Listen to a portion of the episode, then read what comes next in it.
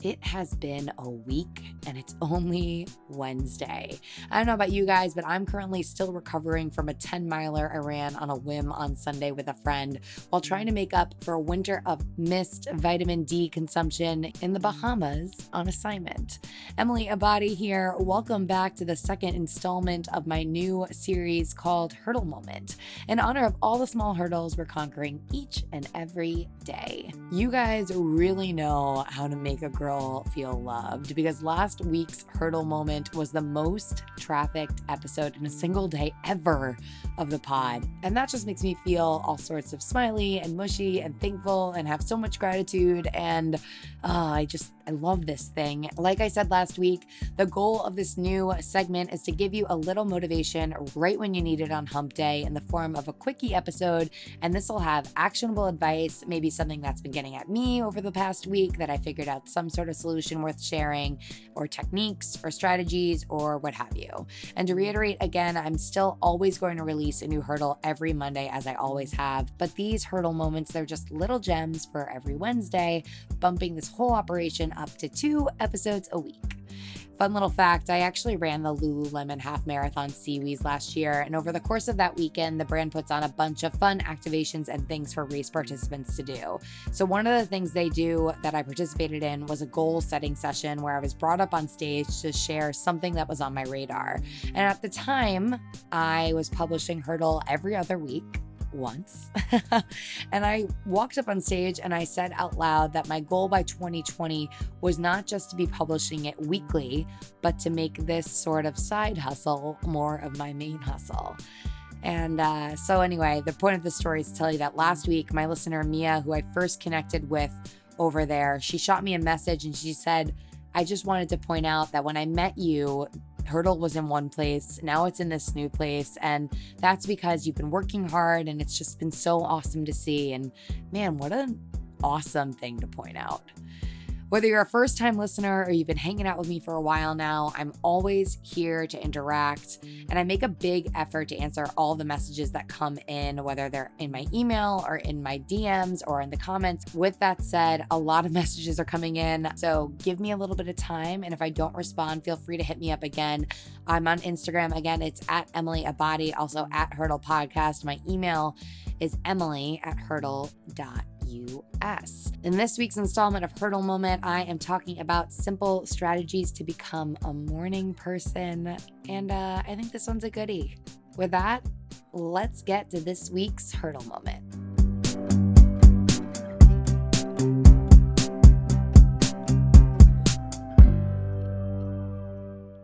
Mornings are pretty polarizing, right? It's like you either totally are aware that you're good at mornings or you're the kind of person that would 100% sleep until 11 a.m. every single day if alarms weren't a thing.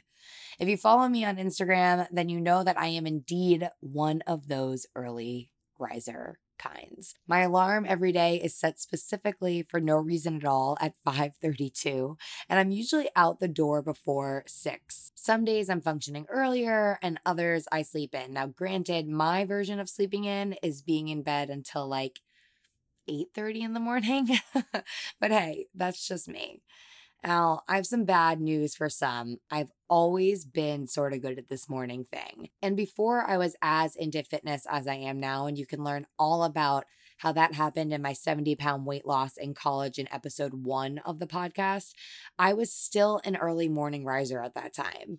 I was cool with a schedule back in college that involved lectures that started at 8 a.m. and honestly even preferred them and loved being able to get stuff done. On the other hand, I've never really been good at staying out late, which works for me since I'm not really much of a party animal. The way that I view mornings is that they're my opportunity to get a leg up on the day before everyone else wants or needs something from me, which, when you're a contractor, feels like constantly. Mornings are my time, they're my form of self care. And there's something special about the quiet you get in New York City, this bustling place at 6 a.m when everyone's still in bed, still taking it easy, and I'm able to get out there, do my thing, and enjoy it in a way that you just can't for the rest of the day. So, with that, here are my simple hacks for becoming a morning person. Hack number one go to bed early. I know it sounds so intuitive, but you cannot burn the candle at both ends, period.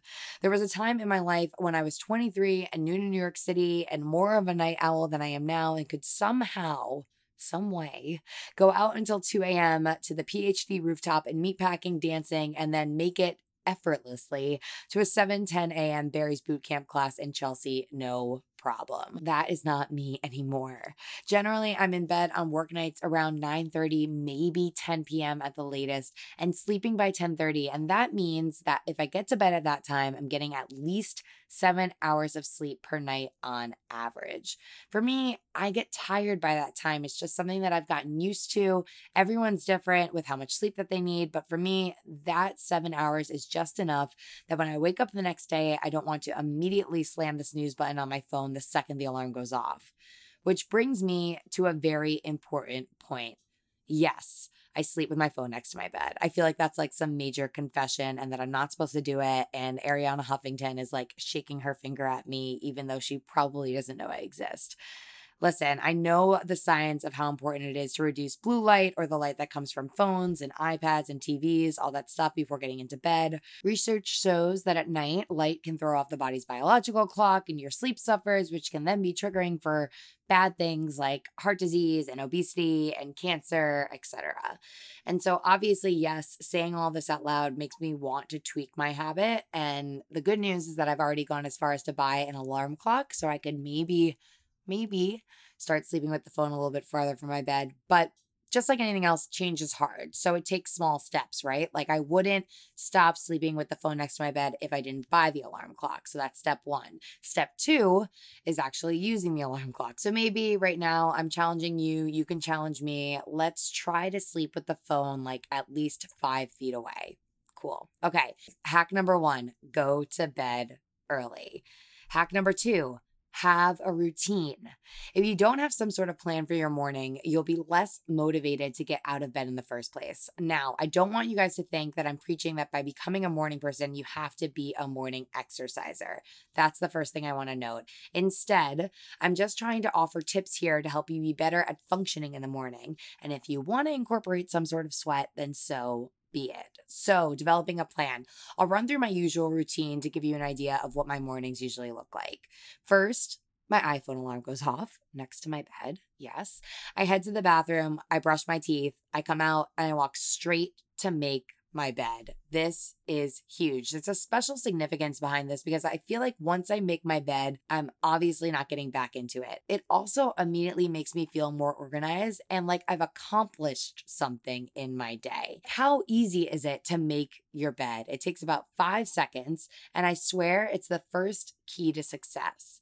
Once the bed is made, I reach for my one line a day gratitude journal, which I'll talk a little bit more in just a second, and then my mantra cards. And I talked about these mantra motto cards. They're from Anthropologie in last week's Hurdle Moment, but I draw a card from the deck for the day, snap a photo of it to put on my phone later, and then I write one thing in the journal that I'm grateful for. Next up, I ask Alexa what the forecast is for the day. And after she tells me, I put on the day's episode of Up First, which is a news podcast that I love from NPR. The episodes usually run 10 to 12 minutes, which is just enough time before I head out the door.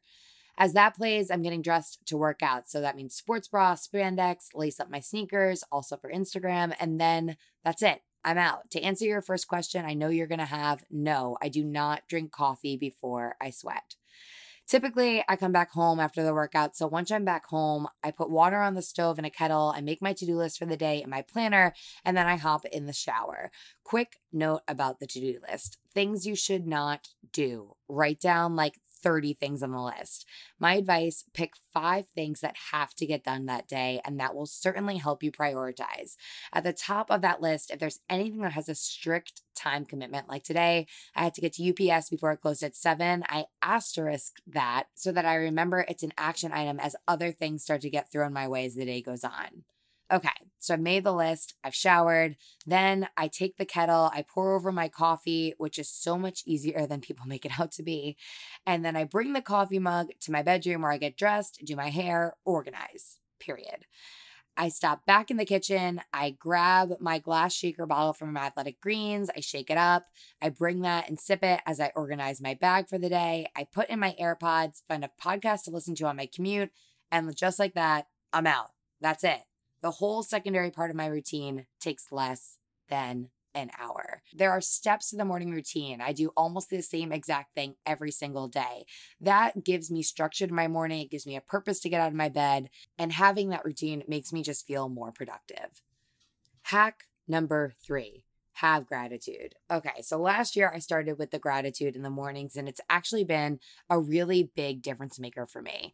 On the mornings when I feel super groggy and I want to go back to bed, I can usually muster the energy to get to the point where I prime myself out and make it to the bathroom. And when I'm done with that, I know that it's my time to be grateful moment after I make my bed. And that step is really what keeps me up. Taking a moment to reflect on the past 24 hours, I'm reminded that every single day I have something to be thankful for. And that's what keeps me kicking. One thing is this your gratitude could literally be something as small as, like, I didn't forget my AirPods at home yesterday. and what this does is that it helps you find the simple little wins for your everyday. If you've ever gone through a day without your headphones, you know how much it is a win to remember to throw them in your bag in the morning. And before I move on, a quick challenge for all of you. This week, why don't we all do this gratitude thing together? So I say that because it was so awesome to see your list from last week's episode on how to live a life you love. So this week, what I want you to do is write down one single thing you're grateful for each day.